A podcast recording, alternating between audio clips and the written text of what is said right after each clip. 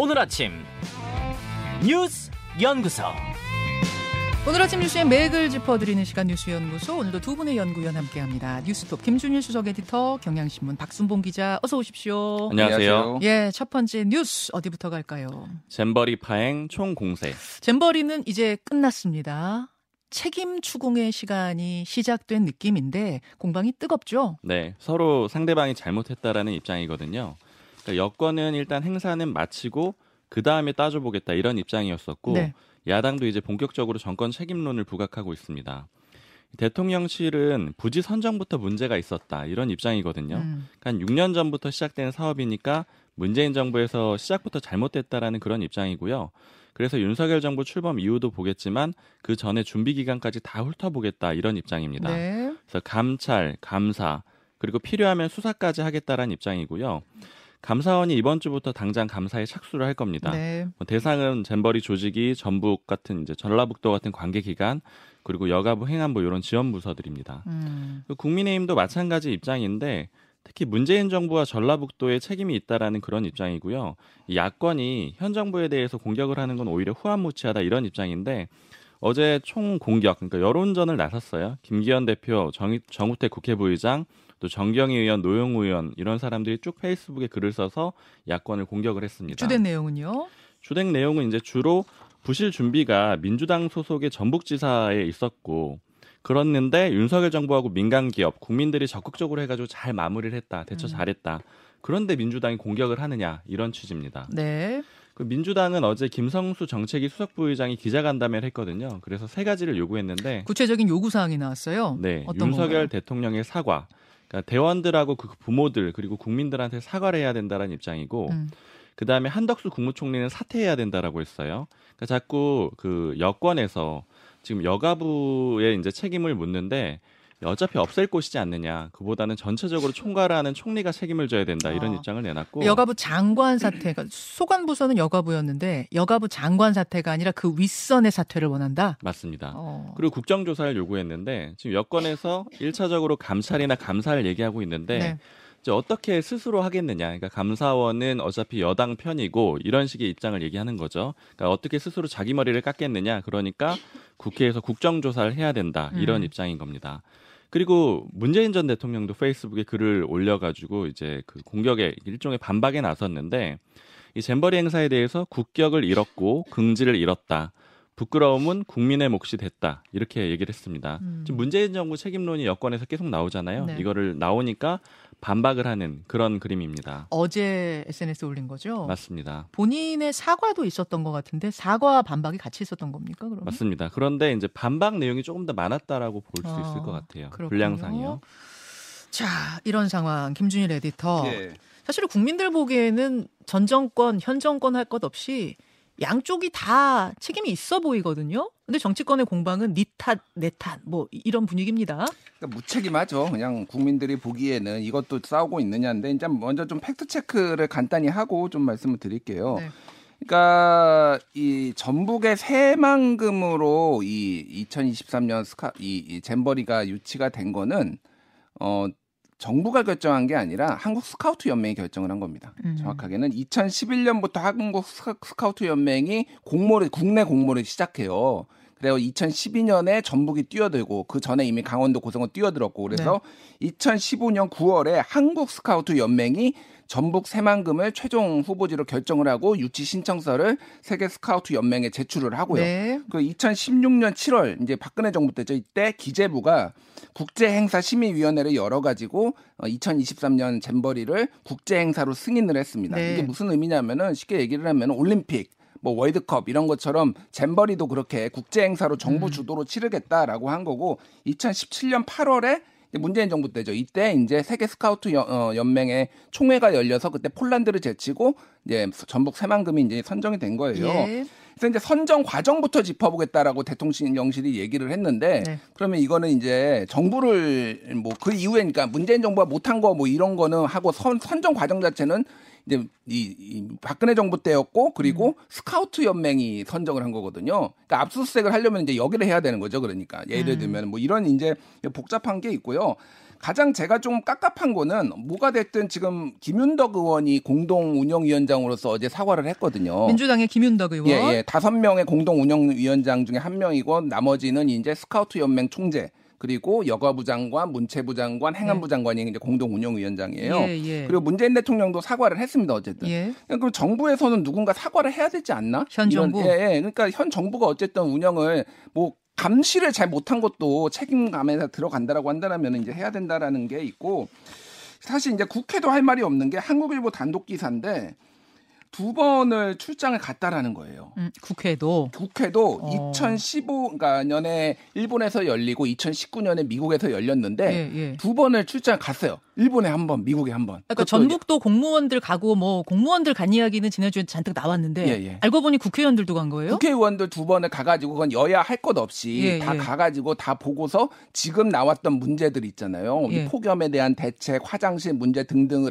해가지고 이거를 다 문제가 이렇게 준비해야 된다라고 얘기를 했는데 음. 그 이후에 아무도 갔다 오고 보고서는 냈는데 그 이후에 아무도 이제 이걸 챙겨보질 않았다. 챙겨보지 않았다라는 거죠. 음. 그리고 그 외에 지금 뭐 속속들이 문제가 나오고 있는데 전기 설비 42%가 전날까지 부적합이었는데 이거를 강행을 했다. 뭐 그래서 음. 이런 등등등의 문제로 인해서 지금 뭐 책임을 해야 될 것 같은데 중요한 거는 어쨌든 이게 뭐 누구의 탓도 뭐 그러니까 모두의 탓이고 특히 이제 다 책임이 있기 때문에 이게 좀 강도 높은 조사가 필요하지 않을까 국정조사를 포함해서 그렇게 좀 예, 얘기를 안 할 수가 없을 것 같습니다. 네. 진짜 뭐 강도 높은 조사를 했으면 좋겠어요 국민들 입장에선 근데 지금 말씀 들어보면 다 얽혀 있잖아요 지금.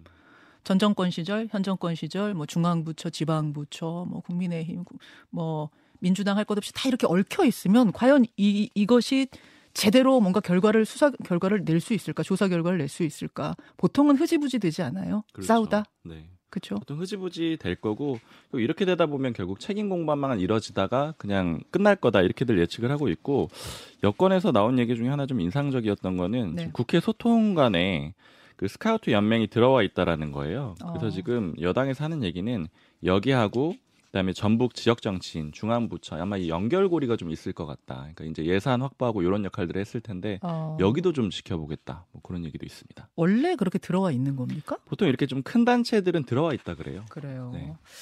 알겠습니다. 이 문제는 오늘 뉴스 닥에서 조금 더 살펴보기로 하고 두 번째 이슈로 넘어가죠. 정진석 실형 판사 비난. 정진석 의원의 판결이 지난주에 났는데 맥락 설명이 좀 필요해 보이네요. 네. 노무현 전 대통령 명예훼손 혐의로 징역 6개월의 실형을 받았거든요. 네. 페이스북에 쓴 글 때문이었는데 지난주 목요일에 1심이었습니다. 그 글이 2017년 9월에 쓰여졌는데 이런 내용이에요. 노무현 전 대통령이 부부싸움하고 스스로 목숨을 끊었다. 이런 취지로 적은 겁니다. 네. 이 검찰이 벌금 500만 원 구형했는데 좀 이례적으로 법원이 징역 6개월로 올려가지고 선고를 했습니다. 검찰의 구형보다 선고가 더 높았어요. 훨씬 높았죠. 예. 판결 내린 판사가 박병, 박병곤 판사인데 국민의힘은 이 박 판사의 정치적 성향을 문제 삼았습니다. 음. 주말 내내 공격을 했는데 이 토요일에는 김민수 대변인이 입장을 냈는데 노무현 대통령 지지자다. 정치적 견해를 쏟아낸 판결이었다. 스스로 회피했어야 된다. 이렇게 얘기를 했고 어. 그리고 어제 판사 출신의 전주의 원내대변인도 또 논평을 했는데 박 판사가 고3 때 쓴 글을 보면 노사모라고 해도 과언이 아니다.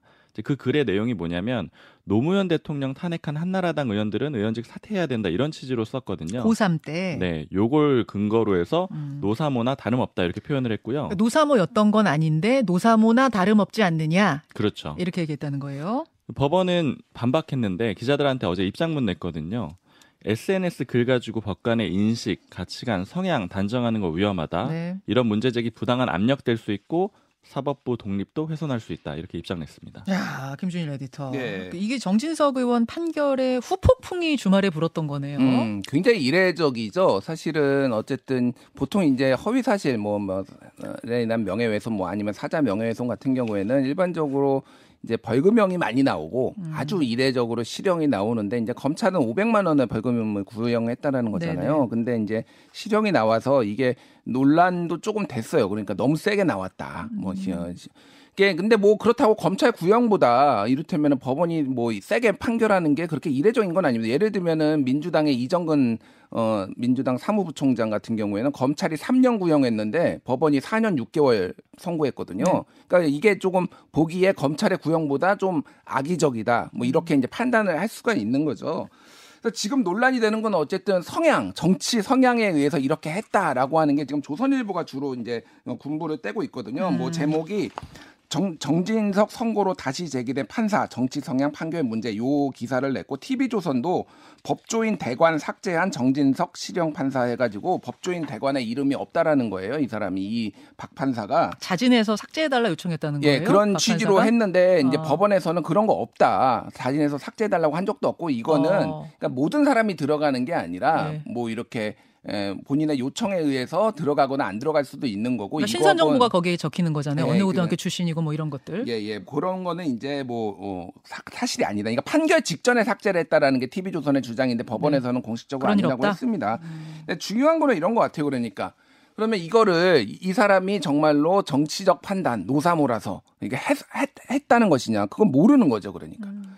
그러니까 이 판결이 나올 때마다 우리한테 유리하면 환영하고 네. 불리하면 이제 비판하는 게 이제 뭐 계속 반복이 되고 있거든요. 예를 들면 이런 겁니다. 여당에서도 지금 이 판사에 대해서 사실상 이제 엄청난 공격을 하고 있는데 지난 7월에 민주당이 쌍방울 사건 수사 검사 이름 공, 개하니까 네. 그거에 대해서는 좌표 찍기다라고 얘기를 했거든요. 그럼 이게 좌표 찍기하고 뭐가 다른지 음. 좀 이제 생각을 해볼 필요가 있는 거죠. 그리고 뭐 정진석 의원 같은 경우에도 예전에 작년에 10월 16일에 이를테면은 그 이준석이 제기한 이준석 대표가 제기한 이제 가처분 신청 효력 정지 이 비대위에 관련해서 그거와 관련해서도 이제 법원이 판결이 예, 이제 무효라고 이게 그러니까 기각을 하니까 그거에 대해서 환영한다 얘기를 했거든요. 음. 그거에 대해서는 본인은 이제 환영을 하고 지금은 이제 불만이다. 물론 개인적으로 불만을 제기할 수 있고 항소할 수 있지만은 이런 식으로 판사에 대해서 이제 문제 제기를 하는 거는 문제가 있고 그러니까 노무현 탄핵 당시 여론조사를 제가 말씀드리겠습니다. 2004년에 중앙일보가 3월 12일에 709명을 대상으로 이제 실시한 여론조사에서 76%가 탄핵이 잘못된 거라고 얘기했고 잘된 일은 21%였거든요. 네. 그러니까 국민의 4명 중에 3명은 잘못됐다라고 생각을 했습니다. 그러니까 뭐 이 판사도 그랬을 수도 있는 거죠. 그러니까. 그러니까 제가 말씀드리는 거는 이거에 대해서 관심법처럼 이런 사람은 이랬으니까 이런 성향을 가지고 있으니까 이랬을 것이다라고 하는 것 자체가 굉장히 무리하다는 거죠. 그러니까 그리고 이거 어쨌든 이 허위 사실에 의한 명예훼손은 징역 7년 이하예요. 그래서 굉장히 엄벌해한 거니까 이게 이 전체 양형 기준에 이제 형량을 벗어난 건 아닙니다. 음. 그래서 이 부분에 있어서는 좀 너무 정치적으로 본인들의 유불리에 따라서 좀 흐른다 이렇게 얘기를 좀 할 수밖에 없을 것 같아요. 알겠습니다. 박 기자. 사실은 이제 민주당도 판결이 마음에 안 들었을 때 판사에 대한 뭐 비판 이런 것들이 있었어요. 그렇죠. 그때 이제 국민의힘이 또 굉장히 강하게 비판했던 기억이 나는데 민주당을 이번에 국민의힘이 이렇게 되니까 또 자신에 대해서는 잣대가 달라지는 거 아니야 이런 얘기가 나오는 거죠. 맞습니다. 사실 계속 반복이에요. 사실 근데 여당 같은 경우에는 원래 법원 판결 인정해야 된다 이런 분위기가 좀 더 강했거든요. 왜냐하면 법조 출신들이 많으니까요. 근데 이 판사 출신인 전주의 원내대변인까지 나섰기 때문에 이제 뭐 그런 룰은 깨졌다라고 봐야 될 것 같아요. 예, 다음 이슈로 넘어갑니다. 배추 도매가 2.6배 올랐다. 밥상 물가가 대단합니다. 네. 지난 11일, 지난주 금요일이거든요. 예. 기준으로 배추 가격이 10kg에 25,760원인데 이게 한 달 전에 9,880원이었어요. 음. 그러니까 2.6배 정도가 오른 거고요. 한 달 전에. 네. 아. 1년 전 가격하고 비교해 보면 그때는 19,000원 정도 됐는데 한 35% 정도 비싼 겁니다. 예, 예. 무도 비싸졌는데 20kg에 29,320원. 이게 한 달 전에는 12,900원이었거든요. 음. 그러면 역시 두 배 넘게 훌쩍 넘게 올랐고요. 대파 1, 1kg도 3,250원인데 이거 한 달 전에 2,076원이었습니다. 역시 56.6% 음. 정도 올랐고요. 문제는 가격 상승 요인이 두 개나 더 있다라는 건데 더 오를 수 있다는 거예요? 그렇죠. 훨씬 더 오를 것 같아요. 왜냐하면 지난주 금요일 기준이라고 말씀드렸는데 이거는 태풍 카눈 피해가 반영되기 전에 집계가 된 거고요. 어. 그리고 두 번째로 추석도 앞두고 있습니다. 그러네요. 그러네요. 김준일 에디터 이거 예. 어디까지 오르는 겁니까? 그러니까 뭐 한국농촌경제연구원이 이미 사과 등 해가지고 작년 동월 대비 5.6% 비싸다. 배는 뭐 10%에서 20% 상승한다고 예, 고를 했는데 네. 이게 지금 태풍 오기 전이거든요. 음. 그러니까 지금 말, 말했다시피 지금 추석 네. 이제 이 설 재수 물가가 엄청 뛸 것 같다. 그래서 정부에 좀 대책이 필요하다 이런 얘기가 나오고 있습니다. 추석 세기 겁난다. 추석 다가오는 거 겁난다. 이런 이야기들 주부들 사이에 나오고 있습니다. 맞아요. 여기까지 두 분 고생하셨습니다. 감사합니다. 김현정의 뉴스쇼는 시청자 여러분의 참여를 기다립니다. 구독과 좋아요, 댓글 잊지 않으셨죠? 알림 설정을 해두시면 평일 아침 7시 20분 실시간 라이브도 참여하실 수 있습니다.